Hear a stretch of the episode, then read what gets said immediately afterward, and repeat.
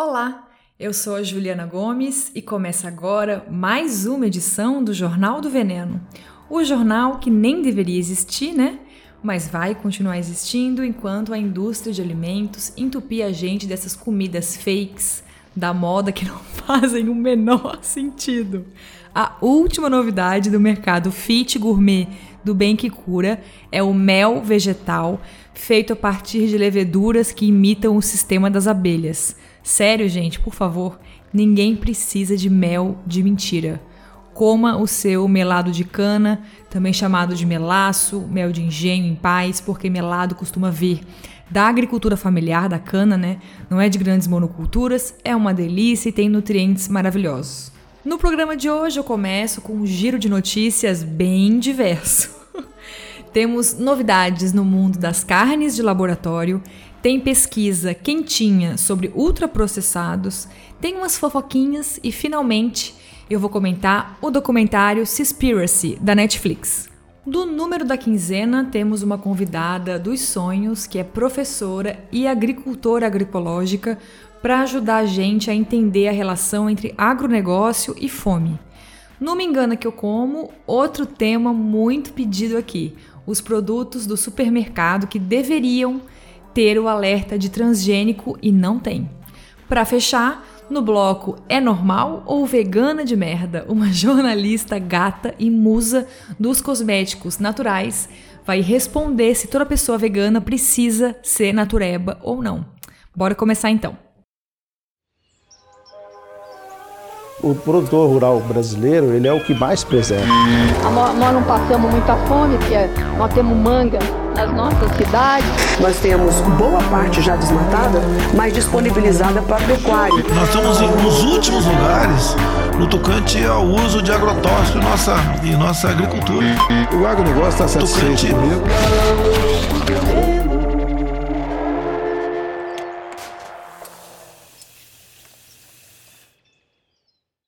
E não é que a bronca finalmente funcionou?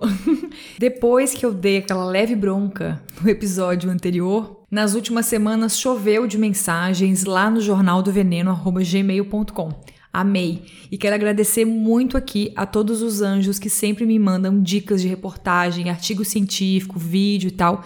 Facilita muito o meu trabalho e pode continuar mandando, tá? E nesse início de episódio, eu quero começar com uma lembrança, infelizmente, do falecimento da Maria Fátima de Barros, que era uma liderança do quilombo da ilha de São Vicente, no Tocantins. A Fátima foi uma das pessoas que, por incompetência desse desgoverno, genocida, no enfrentamento da Covid-19, a gente perdeu. Ela era pedagoga e uma grande aliada nossa em defesa do Cerrado, uma das maiores vozes da resistência no campo desse país, que enfrentava latifundiário e brigava desde cedo contra o agronegócio. Fica aqui o meu abraço para as 48 famílias do quilombo da Ilha de São Vicente que estão de luto e o registro de que o trabalho da Fátima não acabou. Ele segue plantando sementinhas e gerando frutos. Mudando completamente de assunto, lá vamos nós para o mundo de novo das carnes vegetais. E aí a gente tem dois mercados, né? Dois tipos de produto. Tem os produtos vegetais que imitam carne, mas de forma mais não natural, né? Porque enfim, maltodextrina e metilcelulose não são naturais, mas que usam apenas coisas de origem vegetal. E também tem um outro nicho de hambúrgueres e derivados, enfim, leite também e ovos no futuro, estão testando, né? De produtos que usam as células dos animais para criar produtos em laboratório. O que mais me incomoda, na verdade, não é que essas coisas existam e as pessoas curtam. Na verdade, incomoda um pouco que existe, eu confesso. Mas o que me incomoda é a promessa de que isso é o futuro é a solução para a mudança climática, contra o desmatamento e nananã. Eu nunca provei esses hambúrgueres da moda aí, até porque são muito caros. E eu, Juliana, nunca fui fã. Eu troco qualquer hambúrguer por pastel ou coxinha fácil, fácil. Só que, de fato, esse mercado do hambúrguer plant-based industrializado tá crescendo super rápido, né? Eu fico chocada. Até no supermercado aqui do meu bairro, que tem pouquíssima variedade e tá longe de ser gourmet, tem várias opções desse tipo. E aí, Eu acabei de descobrir alguns dados que me chamaram muito, mas muito atenção sobre esse assunto. A revista Piauí começou uma série de reportagens sobre a Amazônia chamada Arrabalde. Já tem alguns meses isso. E nessa edição de abril, o João Moreira Salles, que é o dono da revista e o repórter da série, trouxe a última reportagem da série toda, né? Intitulada O que Queremos: Nossos Sonhos, Passados e Presentes para o Futuro da Amazônia. No geral, eu confesso que eu detestei essa última reportagem específica. As outras eu tava gostando até agora. Porque, claro, ela puxa para um lado bem liberalzinho, sabe? De defender desenvolvimento sustentável, como se a floresta precisasse de qualquer jeito ser lucrativa. Então a gente tem aí um ponto grande de discordância ideológica mesmo, né? Eu não acho que deva mudar o tipo de exploração ou a forma. Mesma coisa com os animais. Eu não acredito em pecuária sustentável ou ovos de galinhas felizes. A saída não passa por liberar uma exploração de forma mais comedida, né? Inclusive, tem uma parte da matéria que exalta o agronegócio e conta que esse sistema aí destrutivo de plantar surgiu para trazer mais segurança alimentar pra gente, risos. Aham, uhum, Cláudia, senta lá. Enfim, eu citei aqui a matéria por quê? Porque ela também fala dos hambúrgueres plant-based do futuro. Na minha opinião, não rolou ali o um endeusamento é, desse mercado, sabe? Foi mais algo no sentido de que ainda vai bombar muito de qualquer jeito. E eu quase caí estatelada na BR com alguns números citados na reportagem da POE. Por exemplo, a Beyond Meat. Eu não sei falar inglês, você sabe, né? Nos Estados Unidos, que se eu não me engano foi a primeira criadora do hambúrguer de carne falsa, já é 2,5 vezes maior do que a BRF. Se você não lembra, a BRF é a brasileira dona da Sadia e da Perdigão, né? A empresa que fundiu as duas gigantes da carne. Em relação a outra grande gigante né, brasileira da carne, a Marfrigs, a Beyond Meat já é quatro vezes maior. Por enquanto, a JBS, nossa amiga maravilhosa aqui, a dona da Seara, né, é a única que ainda não foi superada, mas dizem que é só uma questão de tempo. O relatório de 2019 da consultoria global Kearney, não sei se fala assim também, apontou que até 2040 60% do mercado de carnes do mundo será de carne vegetal. E eu não vou negar, né? Vamos confessar aqui rapidinho que seria gostoso demais, uma grande delícia, um sonho, ver a BRF, Marfrigs e JBS falirem. O problema é que isso não vai rolar. Tudo leva a crer que elas vão começar a se apropriar desse novo mercado vegetal aí.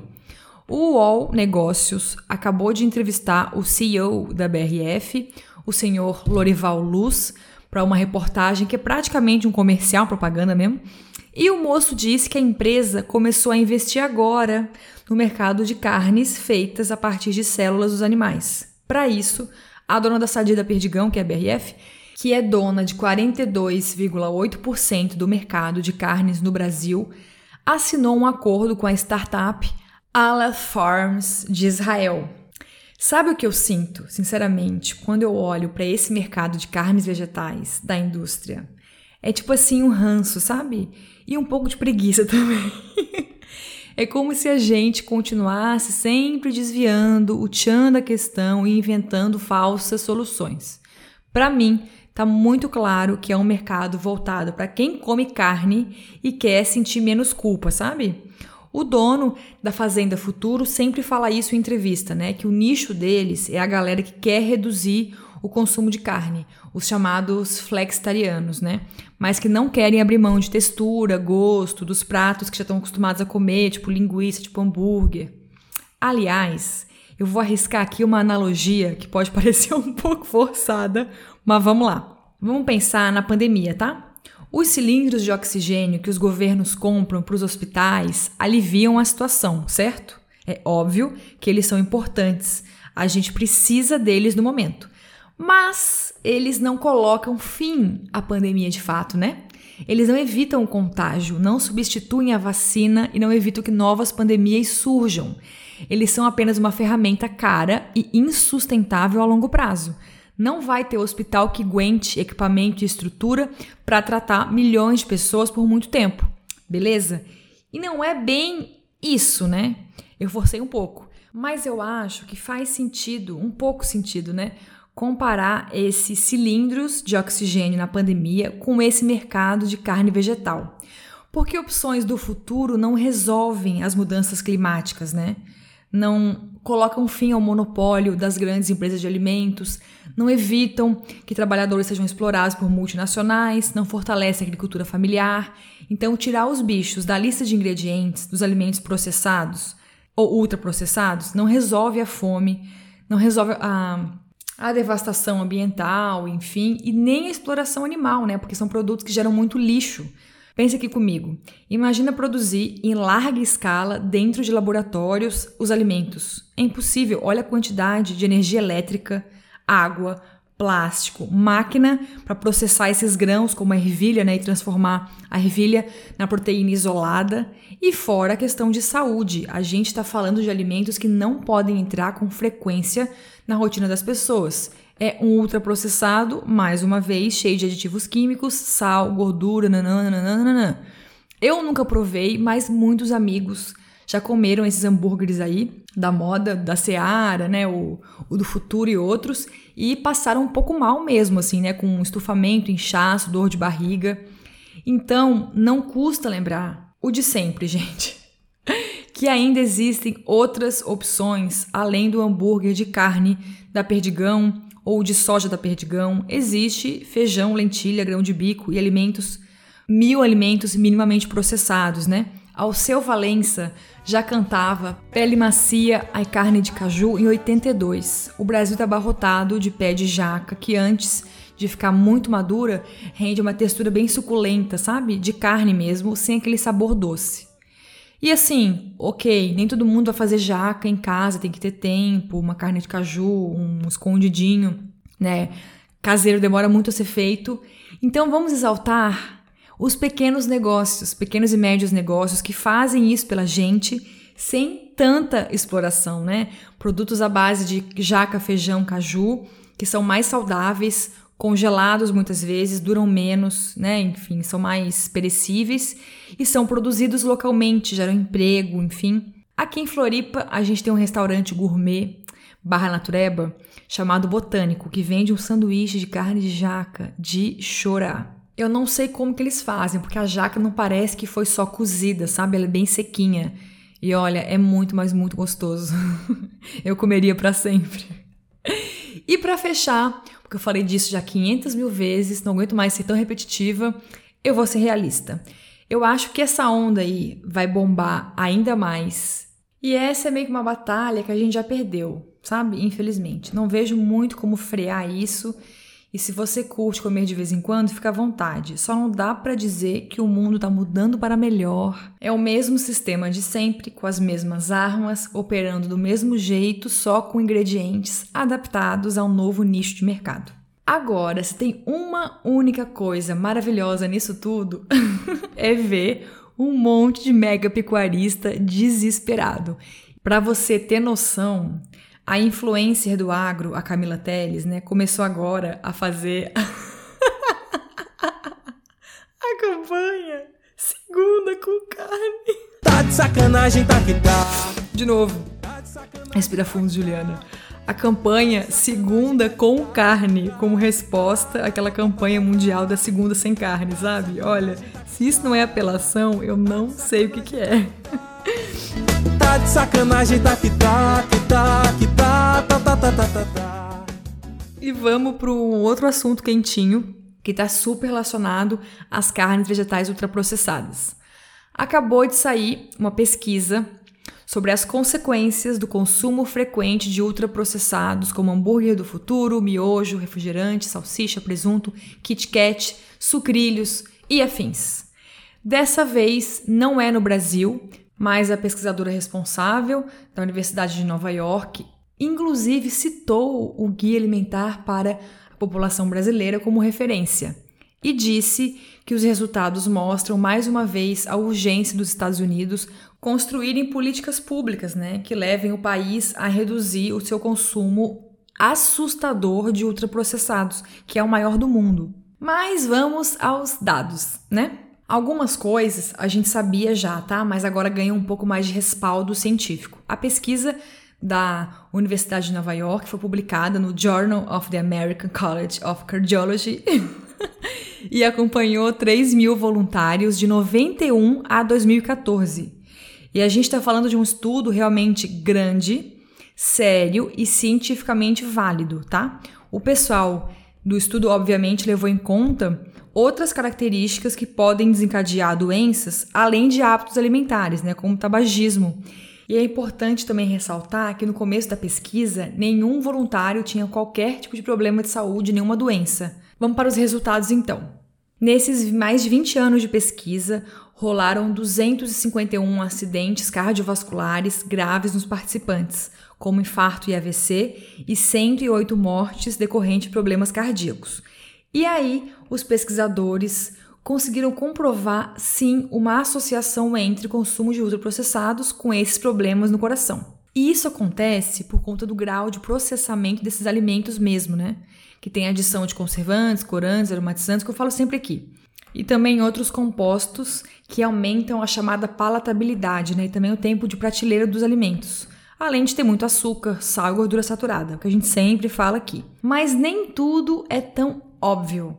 A coordenadora do estudo esclareceu que a estrutura dos alimentos ultraprocessados influencia a nossa saciedade, né? O que pode fazer as pessoas precisarem comer em maior quantidade para ficarem saciadas e ainda causam danos à microbiota intestinal.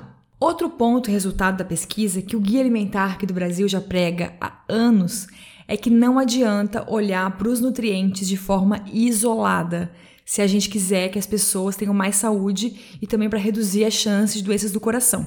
A dieta deve ser sempre estudada na sua totalidade. Viu o povo aí, ó, que tá se entupindo de suplemento alimentar sem prescrição médica? Eu tive acesso a esse estudo, né, por uma reportagem da Folha de São Paulo, e na matéria o repórter Gabriel Alves fez um link com outra pesquisa, dessa vez brasileira, do Núcleo de Estudos e Pesquisas em Alimentação da Unicamp. Eu nunca tinha lido nada sobre ele e achei os resultados super interessantes.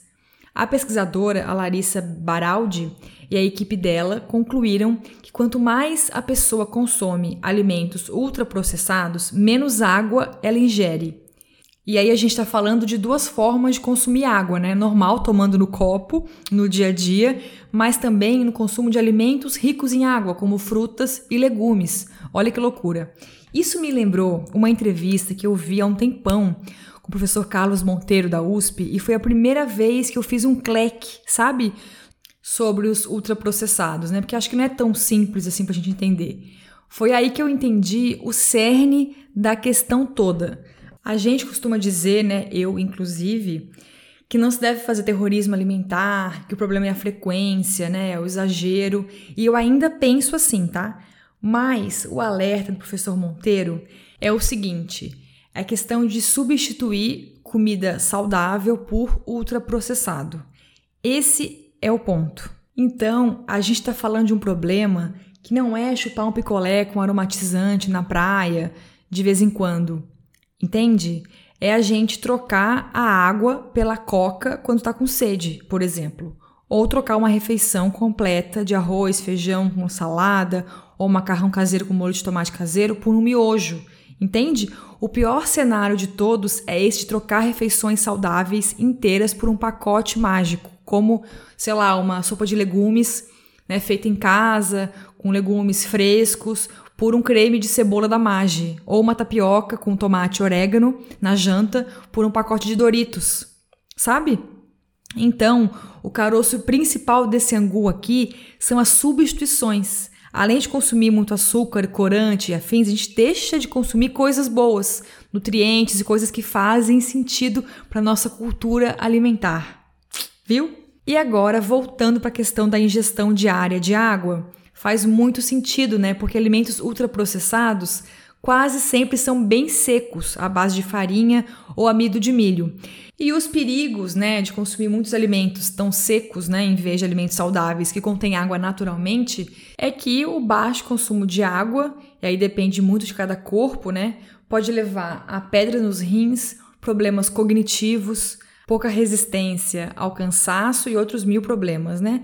E para encerrar esse tema, vamos lembrar que o Brasil não vai reduzir o consumo de ultraprocessados do nada, apenas com essa miragem de pessoal, vamos mudar nossos hábitos, nananana.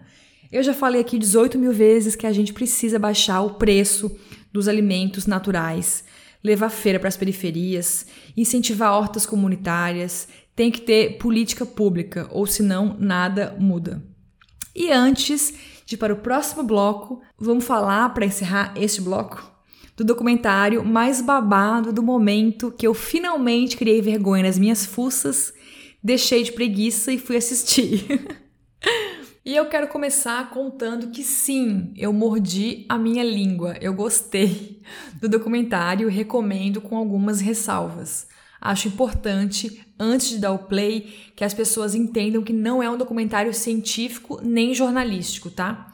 Então, o cineasta inglês ali, sei lá, Travis, não sei como é que fala isso, vai falar sempre do ponto de vista dele e da relação dele com todos os dados e informações do filme. Aí reside o grande ponto das maiores críticas que ele recebeu ao filme, né, que foram muitas, especialmente nos Estados Unidos e na Europa. Muita gente alegou que era um documentário, que esse é, né, um documentário propaganda do veganismo. Eu não achei. Ele nem fala a palavra veganismo em nenhum momento, eu não vi pelo menos, não fala sobre deixar de comer outros bichos além de frutos do mar e nem as outras pautas, né, que vão além da alimentação quando a gente fala de veganismo. Mas eu concordo que ele não conduziu bem o fim do filme. Ficou naquela coisa meio mude seus hábitos, mude o planeta, sabe? Só que para mim isso não invalida o resto do filme. E vamos do começo para você não se perder aí, né? Porque é muita coisa. E nem contei o assunto de fato. Na verdade, é um filme de uma hora e meia, num formato que me irrita muito, excessivamente didático, com narração o tempo todo. Então, o jovem Ellie, Ali e a namorada aparecem o tempo todo. Eles vão filmando o passo a passo os bastidores da investigação, as viagens, eles no hotel, na rua, no carro, no computador. E resumindo, ele resolveu fazer um filme porque levava sua linda vidinha com canudinhos de bambu e bolsas retornáveis quando ficou impactado com uma série de baleias que apareceram mortas numa praia do Reino Unido e com muito plástico dentro do estômago. Esse é o ponto onde parte o filme, tá? E aí o jovem e sua namorada decidem investigar esse lance do plástico e das baleias. Nesse momento, a gente já imagina que vai ser um documentário sobre excesso de plástico no oceano, as manchas de óleos da indústria petroquímica, a poluição e tal, mas não. E eu acho que essa é a razão que torna o documentário bom de fato. O mocinho, cineasta, acaba descobrindo, depois de ir até o Japão, a Libéria, a Tailândia e para a França e outros países também, que o grande algoz da destruição da vida marinha é a pesca industrial. E olha, as imagens são bem pesadas. Eu que já sou super barata tonta, com qualquer fiapo da vida marinha, dei uma sofrida. Eu ando na praia, vejo um peixe morto na areia e já choro. Eu quase desidratei vendo procurando Nemo. e quando eu vi golfinho pela primeira vez, olha, me arrepio só de falar. E aqui em Floripa também é comum de aparecer baleia, né, perto da costa. Então eu já consegui assistir esses shows espontâneos, naturais das baleias duas vezes e eu juro que é, olha, uma das coisas mais emocionantes que eu já vivi na minha vida, assim. Sério, é muito doido. E outro adendo aqui rapidinho, né? Eu nunca pensei em parar de comer frutos do mar. Eu queria parar de comer só carne de vaca e afins. Eu cresci em Floripa, né, no litoral. Mas um dia eu tinha parado com carne vermelha já e fui visitar minha mãe e ela levou para mesa um peixe que ela cozinhou, assou, sei lá, com o corpo completo, sabe, cabeça, olho e rabo. Eu olhei aquilo e mesmo amando o cheiro e o gosto, eu deixei de comer na hora. Então eu já tinha certeza que eu ia sofrer com as imagens e os dados do Seaspiracy e de fato é bem forte. Tem umas cenas na metade pro final que mostra uma matança de golfinhos e o mar fica todo vermelho, é horrível e dá muita aflição. E fora as cenas com os animais, também são muito pesadas, tem as cenas do trabalho escravo dos humanos, né, nos navios da Tailândia. Os depoimentos, né, anônimos são bem pesados também e é forte, viu? Resumindo, senão vou ficar até amanhã de manhã aqui contando. Ainda tem muito assunto para esse podcast hoje. Eu não sei se procede que a pesca industrial é responsável por grande parte dos resíduos como plástico nos oceanos. Também não sei se ela de fato devasta mais que mudanças climáticas, mineração, a indústria petroleira e afins. Eu fiz aqui uma varredura de comentários e reportagens sobre o filme, tem muita contestação de dados. Um dos mais polêmicos é que a vida marinha vai acabar em 2048 se as coisas continuarem como estão. Tem uma penca de cientista berrando que isso não procede. Mas de qualquer forma, fica bem escancarado que realmente o potencial de destruição desses grandes navios pesqueiros, muitas vezes ilegais e que circulam em áreas protegidas, é ridículo assim. É bizarro. Entre os animais que mais sofrem com essas consequências são as espécies de tubarão, né? Que entram muito nas redes de pesca de atum e de tudo que é tipo de peixe. E os tubarões estão no topo da cadeia alimentar marinha, né? Com a redução no número deles, rola um desequilíbrio bizarro nas espécies de baixo da cadeia, porque as do meio que os tubarões comem fazem uma varredura no oceano, né? Enfim, Voltando o resumo, dois aspectos do filme para mim é o que fazem ele valer a pena. O primeiro é problematizar os selos e certificações dos peixes, abre aspas, sustentáveis, vendidos em latas nos Estados Unidos na União Europeia. Existem vários certificados desse tipo, como um criado pela Unilever em 95 que garante que nenhum golfinho morreu para aquele peixe chegar ali na latinha, por exemplo. E nesse ponto, o nosso amiguinho cineasta mostra a hipocrisia desse tipo de selo, né? Que não existe pecuária, pecuária não, olha eu bem louca. Não existe pesca industrial sustentável. Inclusive, ele foi atrás das empresas e dos órgãos reguladores e ninguém sabia explicar o que de fato era pesca sustentável que estava nos selos. Ele mostrou também que muitas ONGs defensoras do meio ambiente do oceano fazem campanhas lindas contra plástico, fazem mobilizações, mas ignoram o problema da pesca industrial porque justamente são financiadas por essas empresas. Bizarro demais. Mas eu acho que aqui está um dos grandes furos do filme. Talvez o cineasta tenha né, seus limites, óbvio. Ele não dá conta de tudo, todos os assuntos do mundo, mil abordagens. E ele também é em inglês, né? Mas a gente sabe que aqui no Brasil, a relação dos povos tradicionais e ribeirinhos com a pesca está mais próximo de ser algo chamado, né, possível de ser chamado de sustentável. Porque, obviamente, eles não tratam os peixes e o mar como um shopping, né? Existe muito mais respeito aos ciclos dos animais, de reprodução. É, muitas comunidades não participam né, da grande rede de venda de frutos do mar, eles pescam para comer mesmo. Então eu senti falta de pontuar melhor a pesca como um todo, né? Que tem aí uma grande divisão entre pesca artesanal, de subsistência, de pequena escala, que alimenta as pessoas, e a pesca industrial. São coisas bem diferentes e a gente tem que separar, isso é muito importante. Mas, claro, eu não consumo peixe por questão ética mesmo, né? Não comeria nem se tivesse uma visita a uma comunidade indígena. Só que eu também não vou sair por aí colonizando as pessoas, chamando elas de exploradoras, né? Esse debate tem que ser feito de dentro para fora e junto com outras políticas públicas. E já tem, né, gente vegana nessas comunidades puxando esse debate, né? Gente que faz parte dessas comunidades tradicionais, sem impor nada, de forma respeitosa e assim que tem que ser, né? Voltando para os aspectos positivos do filme, outro ponto que eu acho importantíssimo e certeiro foi a, a abordagem da piscicultura, ou seja, a criação de peixes em cativeiro. O documentário é bem crítico no sentido de que essa não é uma alternativa viável. E aí o ponto que ele explica são muitos, né? Tem a questão animal, claro, de ter um monte de bicho apertado num tanque, os remédios, os hormônios, Mas eu acho que a questão da ração é o mais importante de tudo, né? Como que se alimenta os animais, os frutos do mar de criação? Tem que ter algum tipo de ração, ou de soja, e aí não preciso falar mais nada, ou de farinha à base de outros peixes. E aí não compensa, a conta não fecha no médio e longo prazo, né? Tem que pescar muito mais peixe para alimentar esses peixes de cativeiro, que vão gerar não tanta carne assim, sabe? É muito, é muito bizarro.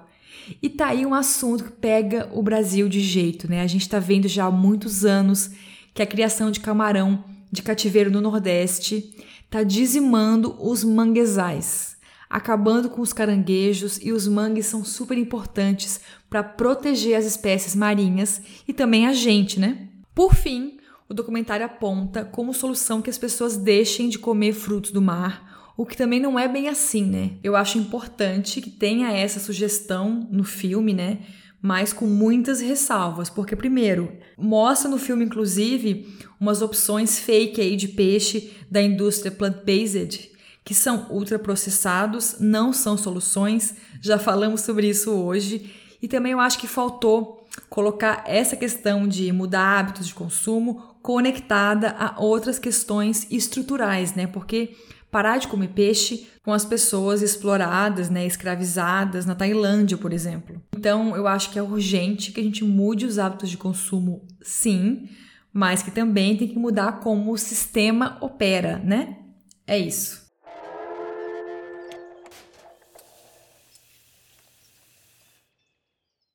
Eu ia pular o número da quinzena de hoje, porque eu acho que ele já foi super, ultra, mega abordado na imprensa. Só que começou a me incomodar muito as abordagens dos veículos de comunicação, da imprensa, que puxaram uma discussão super superficial de seguir uma linha bem tapar o sol com a peneira, sabe? Então eu trouxe esse assunto aqui e ainda chamei uma convidada de peso para colocar os devidos pingos nos is. O nosso número da quinzena é, obviamente, os 19 milhões, que é o total de pessoas que a fome atingiu no Brasil, segundo o Inquérito Nacional sobre Insegurança Alimentar no contexto da Covid-19, publicado pela rede Pensan. Esse número é o dobro do registrado em 2009, ou seja, a gente retrocedeu em dobro e não para aí. Os dados coletados nas cinco regiões brasileiras, nas áreas rurais e urbanas, apontaram que 116,8 milhões de pessoas conviveram com algum grau de insegurança alimentar nos últimos três meses de 2020. O mais contraditório disso tudo é que a fome é maior no campo. No campo, gente onde as pessoas deviam ter todas as condições do mundo para subsistência, né? E sabe os motivos disso? Falta água potável para plantar no campo. Por que será, né? Mineradoras, grandes fazendeiros. Só que aí, como já dizia a nossa grande escritora brasileira Carolina Maria de Jesus, quem inventou a fome são os que comem. E eu tive quase um colapso nervoso ao ler e ouvir as reportagens e podcasts que pipocaram esse assunto por aí. O episódio do podcast Mamilos, por exemplo, sobre a alta do preço dos alimentos, onde também se falou sobre a fome, foi um grande desserviço, uma coisa rasa, onde um convidado economista chegou a dizer que a gente precisava exportar mais commodities para o Brasil crescer mais e reduzir a pobreza. Sim, ele falou isso. Não, você é burro, cara, que loucura. Como você é burro, que coisa absurda. Isso aí que você disse é tudo burrice. Então, eu chamei aqui a Alene de Godoy, por quem eu sou completamente apaixonada e que tem muita propriedade para falar desse assunto. A Alene é professora de geografia da Rede Estadual do Paraná, numa escola indígena, e mora num assentamento da reforma agrária em Londrina, onde cultiva alimentos de forma agroecológica. Ela também é famosa no Instagram pelo afroecológica.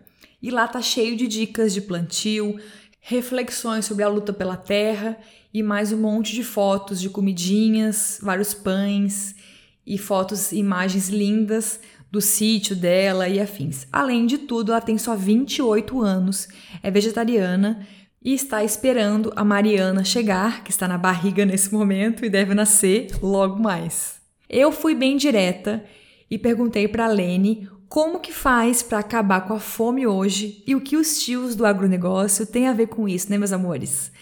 Porque nesse podcast a gente sempre dá nome aos bois, né? O Brasil é um país gigantesco, continental e diferente de muitos, de vários outros, a gente consegue plantar de norte a sul. É um país com uma das maiores áreas agricultáveis do mundo. Se você vai olhar o mapa mundi, você vê que a maior parte dos países tem grandes áreas que não, não nascem, é deserto, o clima não é favorável. O Brasil consegue, de norte a sul, produzir uma quantidade gigante de alimento. Porém, a gente tem 20 milhões de pessoas passando fome. A fome no Brasil sempre foi algo que existiu, né? Mesmo na época, nas épocas de, em que o Brasil se encontrava, em que o país se encontrava melhor economicamente, ainda assim existiam pessoas passando fome, obviamente em menos números, né, em menos, em menos quantidade, mas sempre houve. E isso eu posso, eu não consigo pensar como uma, um projeto mesmo, assim, de, de não sanar essa, essa, essa dívida, esse problema, por conta das questões da terra no Brasil, das questões fundiárias que a gente tem. Se a gente consegue produzir tantos alimentos, por que então esses alimentos são tão caros? Por que, que esses alimentos bons e saudáveis são tão inacessíveis? Porque o país possui uma estrutura agrária extremamente concentrada na mão de pouquíssimas pessoas, e isso, isso é um dos motivos que faz com que a nossa alimentação, nosso, nosso processo de produção seja tão caro. Outro, outro fator, além da concentração de terras, é que não há uma, uma política efetiva para os camponeses, para as pessoas que produzem esses alimentos. Normalmente essas pessoas elas estão aí é, no, nos governos Dilma e Lula houve uma, uma, houve vários programas, né? O PA, o PENAI, é, enfim, vários tipos de selos que eles eles colocaram selo, selo da agricultura familiar, selo da mulher camponesa vários incentivos, o Pronaf também, um bom incentivo. Porém, nunca houve um investimento pesado que organizasse essa produção, que fizesse com que essa produção conseguisse realmente frutificar e chegar nessas, nas pessoas da cidade, nas pessoas que precisam, a um preço justo e a, e a uma qualidade boa. Então, nós estamos aqui nessa organização que se chama Brasil há mais de 500 anos, né? 500 e poucos anos. E desde o início, o projeto sempre foi esse de concentração de terras. Então, quando você tem uma quantidade gigante de terras na mão de poucas pessoas e uma pequena quantidade na mão de muitas pessoas, dos camponeses, e uma falta total de organização dessa produção de alimentos, isso gera consequências para a nossa população.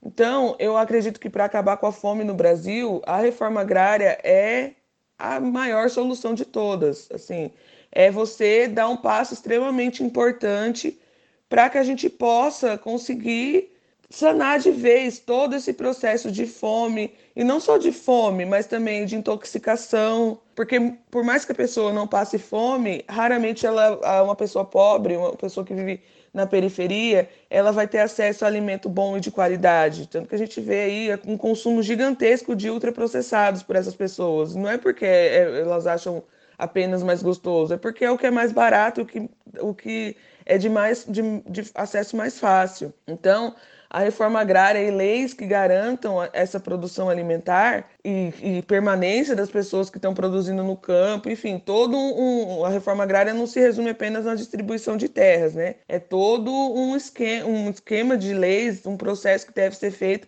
para que tanto as pessoas da cidade consigam consumir esse alimento, quanto as pessoas do campo consigam produzir, porque a produção também não é fácil. Porém, a gente vive num país onde os braços do latifúndio, eles estão em todos os lugares. Eles estão na política, eles estão na economia, eles estão em todos os cantos. E toda essa, essa mentalidade de que o agro é pop, o, agro, é, o agronegócio é o salvador, ela está muito enraizada dentro das nossas mentes. A gente acha que realmente precisa desse tipo, dessa, dessa, dessas práticas para viver. E isso é todo, foi toda uma cultura criada, né? Que vem desde o início, desde de quando os portugueses invadiram essa terra e começaram com as monoculturas de açúcar. Então, a população, mesmo passando fome, vê essa quantidade de terra sendo ocupada por soja e simplesmente não consegue ligar isso ao processo de fome que ela passa, né? Então a reforma agrária ela é o passo, acho que mais importante para a gente finalmente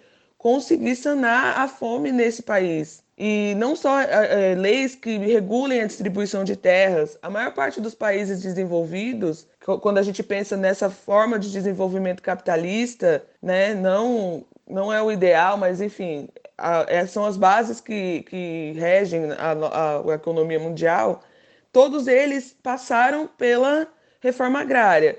Se você pega a história da China, uma das primeiras coisas que foram feitas foi o quê? Reforma agrária. Nos Estados Unidos, até na geografia a gente até tem uma, uma, uma comparação que do Brasil e dos Estados Unidos até a Lei de Terras de 1850 que foi muito parecido e quando chegou em 1800 e lá 1870 algo assim mas no ano de 1800 os Estados Unidos resolveu fazer um, um, um programa de reforma agrária que a gente chama de reforma agrária e o Brasil escolheu outro outro caminho que foi não romper com a classe latifundiária e continuar com esse processo que dá que a gente está aí até hoje. É muita hipocrisia quando você assiste um jornal um assistir essas mídias que, que, que são favoráveis ao agronegócio, eles quiser, eles que falarem que o Brasil é isso, que o Brasil é aquilo, as formas que o Brasil tem para se desenvolver e simplesmente ignorarem essa parte arcaica que segura a gente nessa situação. O processo que a gente tem visto nesses últimos dias e que é flagrante, né, dessa atuação tanto da fome, do, do, do, difícil acesso aos alimentos e também da concentração de terras, é que alguma, a, a agricultura familiar ela produz 70% do que nós consumimos. Porém, esse o latifúndio ele produz algumas partes que são importantes. Então, o arroz, uma, uma parte do feijão e uma parte boa da soja, do óleo de soja que foi introduzido na nossa cultura, né, na nossa cultura alimentar, vem dessas fazendas, vem de grandes propriedades. O arroz vem de grandes propriedades do sul do Brasil, enfim, o feijão também, a soja, né, que vem de várias partes do Brasil.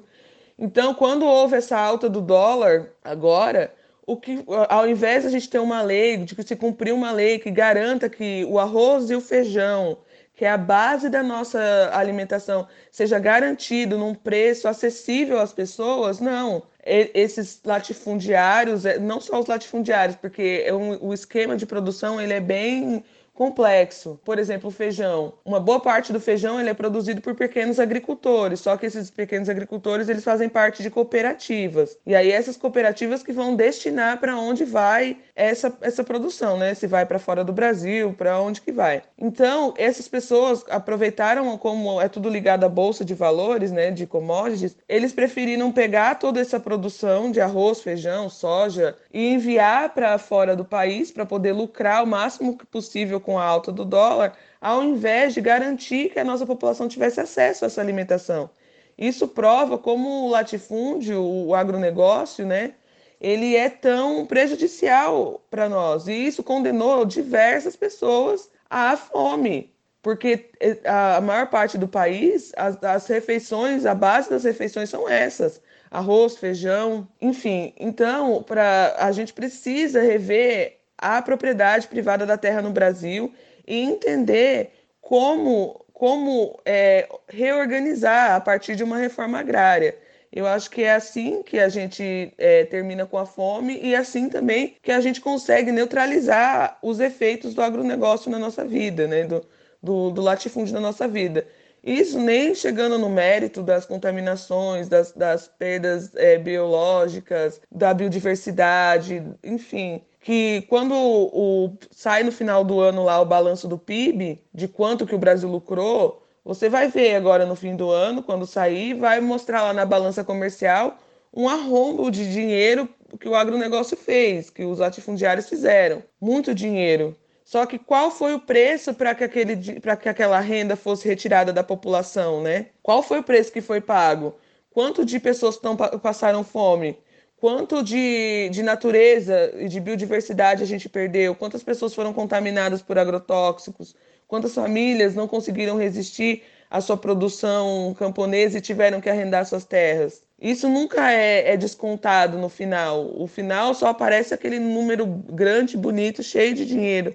mas esse dinheiro ele é concentrado, assim como as terras são concentradas. Só mais uma questão que eu acho muito importante a gente frisar, assim, e estar tá sempre colocando em pauta, que a reforma agrária ela é extremamente importante, mas ela não aparece mais, não aparece. Você, quem viveu nos anos 90, nos, é, anos 80 e assistia televisão ali no, no, na época onde o, o MST era mais forte, eu não sei, o mais assistido pela mídia, todos os dias o Jornal Nacional fazia diversos. É, como fazia com a Lava Jato, fazia com o pessoal do MST, assim, era, era, tava todos os dias na televisão, tava todos os dias em todos os lugares, todo mundo discutindo sobre isso. E a partir dos anos 2000, foi sumindo, sumindo e simplesmente acabou. É como se fosse normal a gente viver nessa situação, sendo que não é normal. Então, é muito importante, eu acredito, que todos possam, em algum momento, trazer essa discussão novamente para a mídia, para pra, as pessoas, entendeu? Pra, porque quem está passando fome, às vezes, não pensa que ela não precisaria estar naquela situação se ela pudesse ter acesso a um alimento mais barato que um camponês produziu ali perto da casa dela, o que ela própria teve acesso à terra para produção, né? como é óbvio que existem muitos interesses por trás disso, mas eu acho que a nossa nosso papel como pessoas que se comunicam, é, como academia, enfim, é trazer essa discussão novamente, porque ela precisa ser latente, as pessoas precisam ter acesso a elas, elas precisam entender o porquê 20 milhões de pessoas passam fome, sendo que nós temos um país onde ele pode ser plantado de norte a sul e distribuído num preço super justo para a maioria, para todo mundo, essa alimentação. Onde a gente não precisaria usar, sei lá, mais de mil tipos de agrotóxicos. Depois disso, eu perguntei para a Lene também quais são os desafios de ser uma agricultora assentada que alimenta as pessoas sem veneno no país da soja. Acho que os principais desafios né, dessa, de produzir alimento no Brasil hoje, uma é a falta de investimento que você tem. Todo ano tem um plano safra, que é gigante, né? Bilhões e bilhões de reais são destinados a, a esse plano safra, mas muito pouco se chega a, a pequenos agricultores, né? Aos camponeses. A maioria desse dinheiro é destinado aos, aos latifundiários. Então, não ter esse investimento faz com que muitas famílias inviabilize a produção de muitas famílias. E isso faz com que essas famílias arrendem suas terras, plantem soja, porque, enfim, é, é, é, essa é a consequência. Né? Aqui no meu assentamento mesmo, com a pandemia, a falta de uma política pública que organizasse essa produção, que desse condições para que essas pessoas continuassem produzindo, para mandar esses alimentos para as cidades, para se alimentar, fez com que a, a quantidade de soja plantada aqui fosse gigantesca, nunca foi tão grande quanto é agora. E porque essas famílias não têm condições de manter, não conseguem produzir, se conseguem produzir, não conseguem distribuir essa produção, não conseguem levar essa produção até a cidade. Outro processo é que quando você se, se, se dispõe a fazer, uma, a, a, fazer uma produção agroecológica e orgânica, é muito complicado, porque os ciclos de, agro, de, de passagem de agrotóxicos, elas prejudicam a nossa, o, o que é plantado de forma na orgânica em diversas formas possíveis, assim, tanto com a polinização cruzada de sementes, né, por exemplo, do milho, é, tanto quanto a, a área de refúgio dos, do, dos, dos, problemas que a soja tem, vira a, a, a, nossa produção. Então, percevejo, a gente teve aqui um, um, um problema com percevejo. Percevejos, quando passa o, o inseticida lá na soja, eles vão correr para outro lugar, os que conseguem sobreviver, né?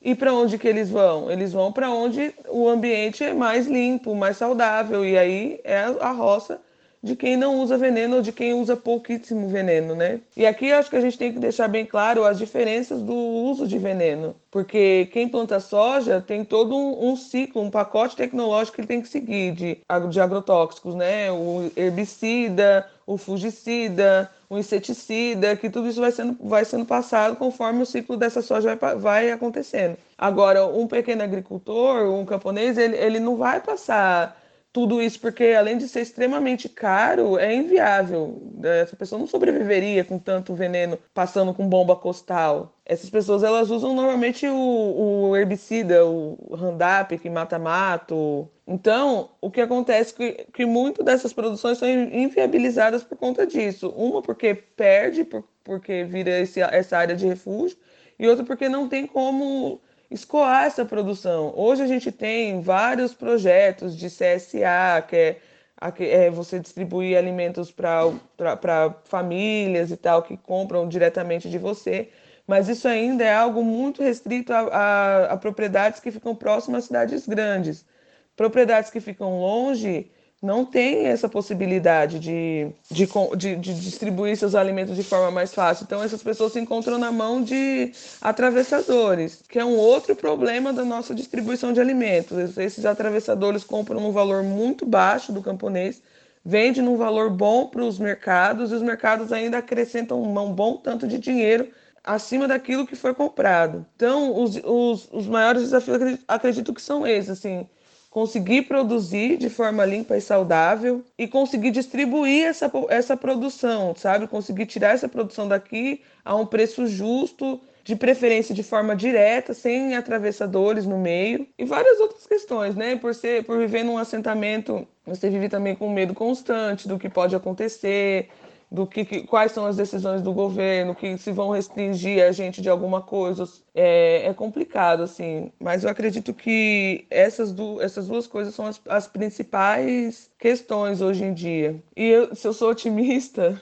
ah, eu tento ser otimista, sabe, Ju? É, é, é complicado, assim, eu, a gente planeja muita coisa, a gente tem bastante sonho de, de fazer as coisas, enfim. Mas não é fácil, mas se a gente não se manter otimista, não acreditar, eu não sei o que seria, não sei o que vai ser, na verdade, né? Eu acredito na, que, na natureza e na, na, na, produção limpa, no acesso verdadeiro à alimentação. E eu e, então acho que isso me mantém assim otimista. Mas uma boa parte, mas eu tenho muitos momentos de extrema infelicidade e de, e de, de preocupação, onde eu não sei o que a gente vai fazer, como que a gente vai é, agir, porque se um trabalhador da cidade ele está desassistido, você imagina um camponês, a gente não aparece praticamente em lugar nenhum. Quando aparece qualquer coisa sobre nós, é sempre ou é estereotipado ou é algo ligado ao, agronegócio, né? Uma visão totalmente distorcida da nossa, da nossa realidade. Mas é, acreditar na agroecologia, acreditar na produção orgânica, na distribuição desses alimentos de forma direta, no acesso verdadeiro à alimentação, me mantém otimista. Que aula, hein? Que aula, minha gente. Alene, obrigada pelo teu tempo, pelo teu trabalho que é tão, mas tão inspirador. Muita saúde para Mariana e muita força para você continuar crescendo e sempre firme. E se você não conhece, acompanha lá @afroecológica no Instagram.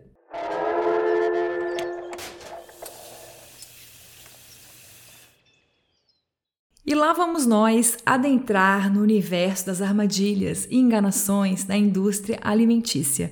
Com vocês, chegamos ao bloco Me Engana Que Eu Como.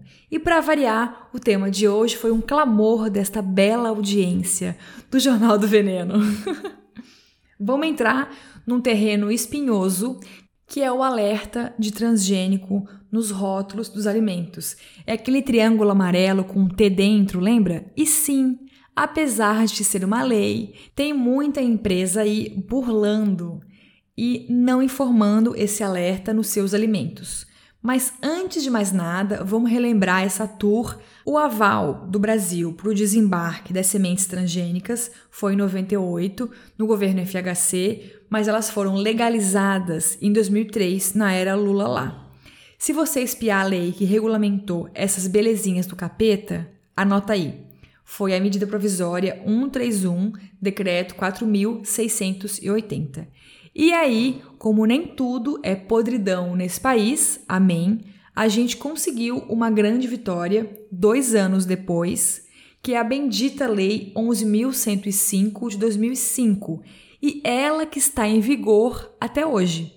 E diz o seguinte: Qualquer alimento in natura processado ou ultraprocessado, vendido, embalado ou a granel, que tenha acima do limite de 1% de organismos transgênicos na composição final, tem que estampar o triângulo de alerta na embalagem frontal. Atenção aqui, não é nos cantinhos, não é no fundo escondido, é na frente do rótulo do alimento. E aí começou todo o fuzuê, né? Vários deputados, senadores, pressionados pelas indústrias e fazendeiros, começaram a dar piti porque achavam que esse alerta ia assustar as pessoas e evitar que elas comprassem os produtos à base de milho e à base de soja. E só um parênteses rapidinho aqui. Até o momento no Brasil, nós temos versões de transgênicos de algodão, soja, milho e cana-de-açúcar. Existem outros mil testes no momento, como feijão carioca, e tem o rolo do trigo transgênico argentino. Lembra que o Brasil ainda não deu o seu aval final. Sobre a cana-de-açúcar, eu não consegui confirmar ainda se essa cana transgênica é usada apenas para a fabricação do etanol ou se já chegou no açúcar que a gente come no bolo e afins, né? Eu nunca vi um pacote de açúcar com esse alerta de T, do triângulo T. Então eu desconfio que no momento a gente está plantando só para fabricar etanol. Mas também encontrei aqui uma notícia dizendo que a China já deu seu aval para a compra de açúcar transgênico do Brasil. Então talvez seja uma questão de tempo, infelizmente. Voltando, os ruralistas e amigos fizeram um escarcel contra a lei do alerta de transgênicos. Eles alegam que desinforma e confunde as pessoas, o que é o contrário, na verdade, né? E por isso até hoje existem vários projetos de lei e emendas que querem acabar com essa lei do alerta. Eu não preciso falar a minha opinião aqui, né? Eu acho que esse é o mínimo do mínimo, né? É uma questão de acesso à informação básica. A gente não tem evidência científica ainda que transgênicos são seguros. Não existe isso. Então as pessoas precisam ter pelo menos o direito de escolher o que comprar. O triste você já sabe que nem sempre todo mundo pode escolher o que comprar, né? Nos mercados não se acha praticamente fubá, cuscuz e pipoca de milho criolo. É aquele show de horrores, infelizmente, e o milho não transgênico virou exceção, né? Enfim, mesmo assim, continua funcionando essa lei que, que obriga o alerta dos transgênicos. A gente venceu essas batalhas e continuamos com a lei em vigor. Mas eu concordo com o IDEC, o Instituto Brasileiro de Defesa do Consumidor, de que esse alerta devia ser para todos os alimentos, não importa a porcentagem de transgenia, não devia ser só acima de 1%, não. E chegamos, enfim, no Me Engana que eu como de hoje. O problema desse cenário todo aqui é que muitas empresas ainda vendem alimentos com ingredientes transgênicos sem colocar o alerta na frente da embalagem. E aí as pessoas às vezes dão pulinhos porque encontram milho de conserva ou óleo de soja sem o triângulo e acham que não tem transgênico ali. E tem, é enganação, entende? Te dou aqui outro exemplo. Sabe os azeites compostos, que são azeites mais baratos misturados com óleos refinados? Em geral, eles são misturados com óleo de soja e eu nunca vi nenhuma marca de azeite composto informar esse alerta de transgênico. Nunca. Ah, outro adendo aqui rapidinho. Os milhos brancos de canjica não são variedades transgênicas, viu? Por isso que não se vê o alerta do T nos milhos para canjica mas a confusão é tão grande que eu tenho certeza que tem gente que pega o saco de canjica e acha que tem uma fraude no rótulo ali, né? A gente tá muito ferrado, impressionante. Já existem várias pesquisas científicas no Brasil sobre essas fraudes nos alimentos que deviam conter o alerta de transgênico, né? Um deles, que eu vou contar aqui rapidinho, é do Instituto Federal de São Paulo, campus Cubatão, a Pamela Pires, a Aline Silva e o Marcos de Lucas Júnior, do curso de Biologia, publicaram um artigo com os resultados de um estudo feito por eles, feito com produtos à base de milho. Eles investigaram apenas amostras de milho enlatado e bandejas de espigas que não tinham um alerta de T, de transgênico, né? E adivinha, eles encontraram transgenia nos produtos. Sobre isso ainda, em 2015, a Secretaria Nacional do Consumidor, a Senacom, que é um dos órgãos né, que a gente pode denunciar essas fraudes todas, já multou várias empresas que venderam produtos à base de milho ou soja transgênicos e não incluíram o T na embalagem frontal. Vamos à lista de produtos e marcas que já foram multados, né, por fazer a gente de trouxa. Um deles é a mistura de bolo de coco da Dona Benta. Outro, a panqueca salgata da Dr. Oetker. Oetker que fala, sei lá. Outra multa foi por sabor de morango da, do biscoito Bono da Nestlé, nossa amiga Nestlé, saudades falar da Nestlé aqui, gente. que mais? Também teve salgadinho de trigo sabor bacon, baconzitos da PepsiCo. Também rolou de multa para tortinha de chocolate e cereja da Adria Alimentos, não conheço. E para o bolo sabor artificial de baunilha da Bimbo do Brasil, também não conheço. Então, lembrando que a gente pode ligar para o saque da empresa e perguntar respeitosamente, né? O que a gente pode fazer com isso é cobrar mais fiscalização, né, dos Procons, da Anvisa, vigilância sanitária estaduais e porque cansa, né? Cansa tudo a gente ter que ir atrás, é muito exaustivo ficar em cima e reclamando e questionando, investigando, é muito cansativo, gente. E também a gente tem que continuar de olho nas leis para que ela continue em vigor, né?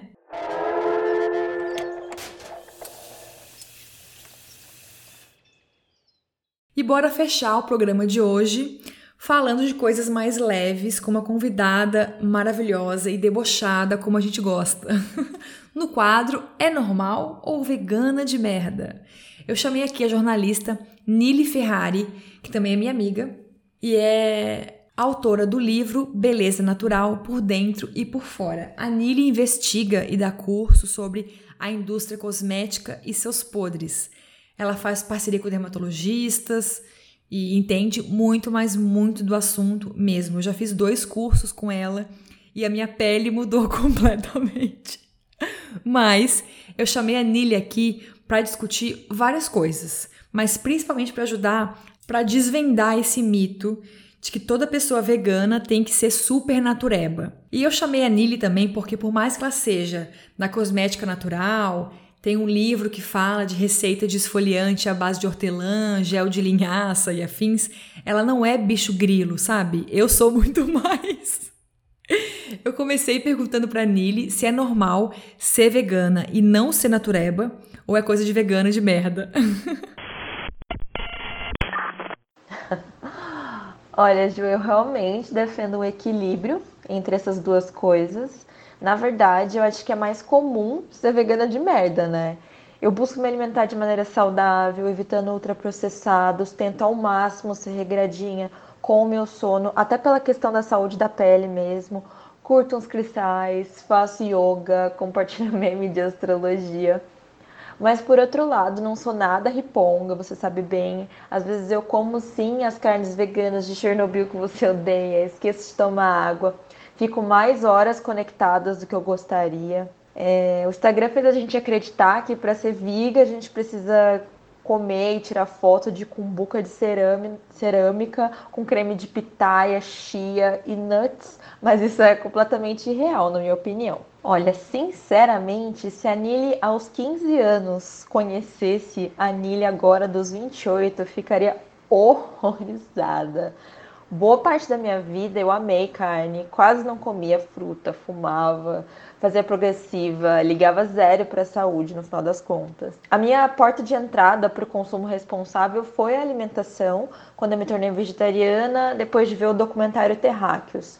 Eu sempre brinco que eu liguei o raio problematizador e nunca mais desliguei, porque foi a partir daquele momento que o choque me fez passar a questionar a origem de tudo o que eu consumia e naquela época a informação não era mastigada como é hoje no Instagram, né? Que tem carrosséis explicando tudo. Não, você tinha que ir lá caçar, caçar informação. É, eu realmente mergulhei para buscar essas informações que eu precisava e isso foi importante, sabe? Porque nessas andanças na internet eu encontrei vários textos gringos sobre testes em animais, ingredientes nocivos nos cosméticos, comércio justo, trabalho escravo. E como tinha pouco conteúdo sobre isso em português há 10 anos, eu decidi criar um blog, saudades de blogs, né, gente, para relatar a minha jornada e todas essas descobertas. Aí eu acabei me tornando referência, afinal só tinha eu e mais três pessoas no máximo.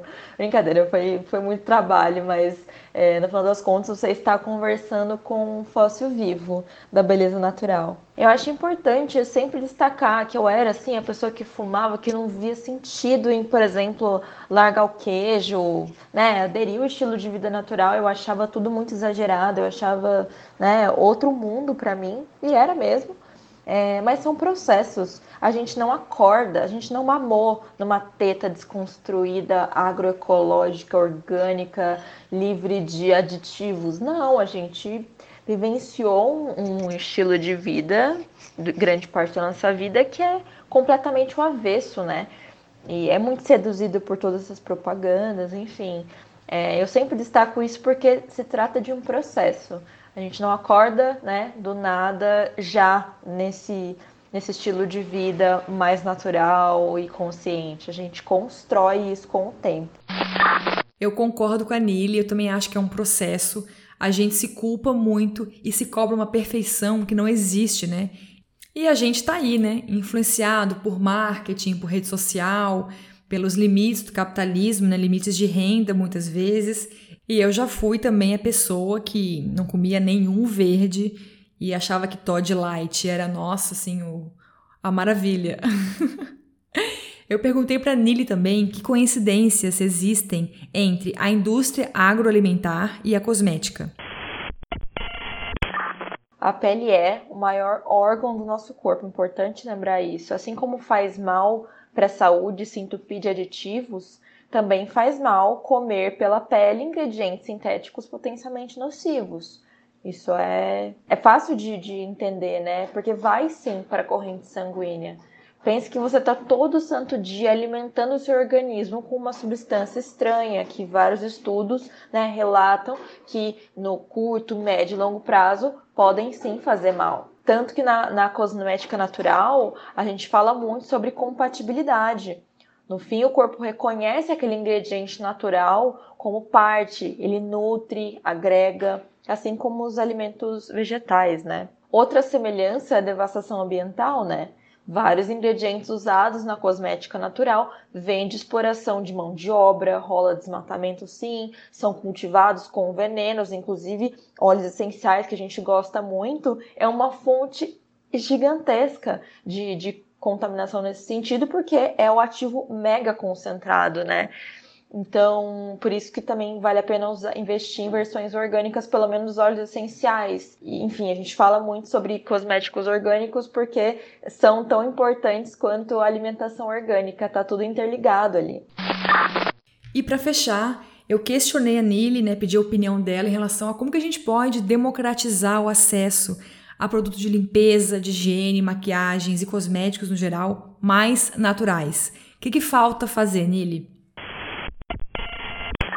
Eu vou traçar um paralelo aqui que resume muito bem. A indústria dos refrigerantes ou dos agrotóxicos, por exemplo, recebe isenções fiscais bilionárias, como nós sabemos. Mas uma pequena artesã de cosméticos naturais sofre estrangulada com impostos e com a falta de regu regulamentação da Anvisa. Então, veja, se trata de vontade política. Precisamos de incentivos para essa indústria, tanto é, para o pequeno quanto para marcas que têm escala maior, que têm até a intenção de exportar. Isso é imprescindível.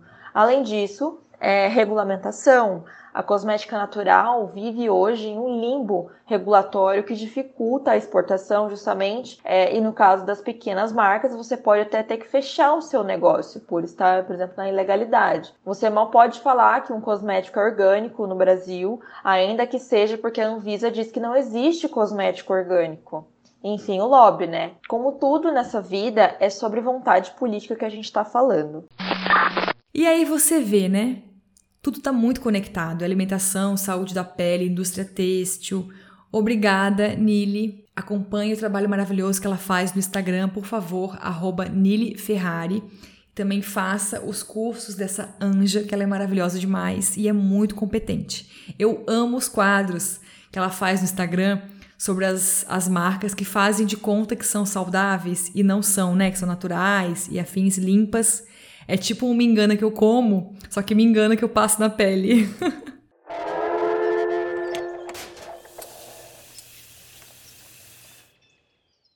e fechamos por hoje para que essa podcaster aqui possa descansar finalmente.